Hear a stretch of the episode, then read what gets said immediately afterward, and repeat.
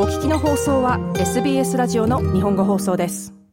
新しい全国調査によりますと過去3ヶ月間にオーストラリア人の2人に1人がメンタルヘルスのサポートを必要としていたことが明らかになりました。この調査の結果は懸念材料にはなりますが、10人中9人がサポートを利用することで自分のウェルビーイングが向上したと回答しており、楽観的な見方もあります。マーマドゥ・バーさんは自身の両親が別れた時、5人兄弟の一番上として人生が重くのしかかってくるように感じたと言います。私には確実にいくつかのプレッシャーがありました。特にそれは兄弟が小学校に入学した時で、より多くの責任が私に課せられた時だったからです。バーさんでした。17歳のバーさんは、メンタルヘルスについてさらに学ぶため、2年前にメンタリングプログラムに参加しました。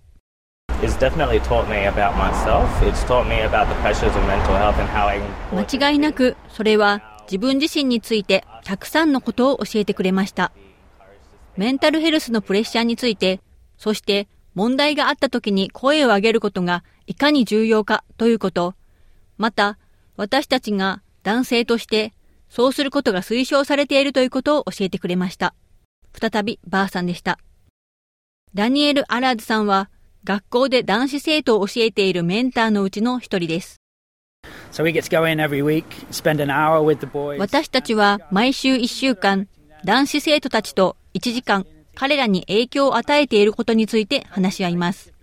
それはメンタルヘルス、男らしさ、アンガーマネジメント、健全な人間関係の構築などについてです。これらすべては若い男性として私たちが抱える問題に結びついています。アラーズさんでした。このプログラムはトップブロークスファンデーションという組織により運営されています。メリッサ・アブガザラー氏はこの組織のチーフエグゼクティブです。我々はメンタルヘルスや自殺、また反社会的行動などの問題に過剰に若い男性が比率を占めると表されるのを見てきましたが、彼らには自分たちが直面している問題について話す安全な場所を持つという選択肢がそれほど多くありませんでした。アブガザラー氏はこのように述べました。メンタルヘルスオーストラリアのチーフエグゼクティブであるリアン・ビーグレイ博士は、連邦政府に提出された新しい調査は、助けを求めることの重要性を強調していると述べています。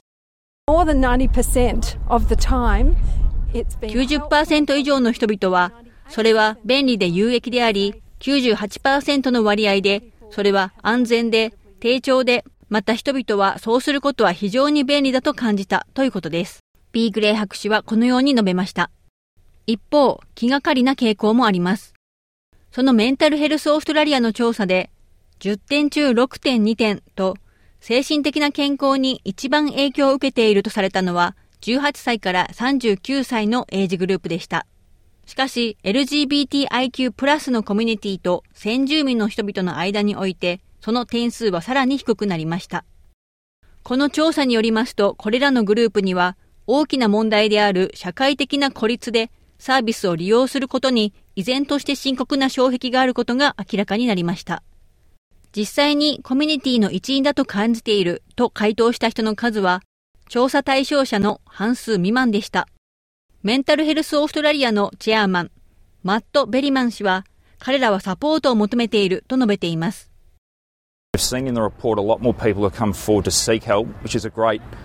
の調査でより多くの人々が助けを得たいと表していることが分かり、それはそのコミュニティにとって素晴らしいことですが、残念なことに実際に助けを求める人はとても少ないです。ベリマン氏はこのように述べました。このストーリーは SBS のウェブサイトの健康とウェルビーイングのオンラインリソース、Mind Your Health の一部です。sbs.com.au スラッシュ Mind Your Health にアクセスしてみてください。ポッドキャスト Great Minds をお聞きいただけたり、ウェルビーイングに関するストーリーや情報などが30以上の言語でご覧いただけます。以上、SBS ニュースのガレス・ボアハムのレポートを SBS ラジオ日本語放送の上村優子がお伝えしました。もっとストーリーをお聞きになりたい方は iTunes や Google ポッドキャスト Spotify などでお楽しみいただけます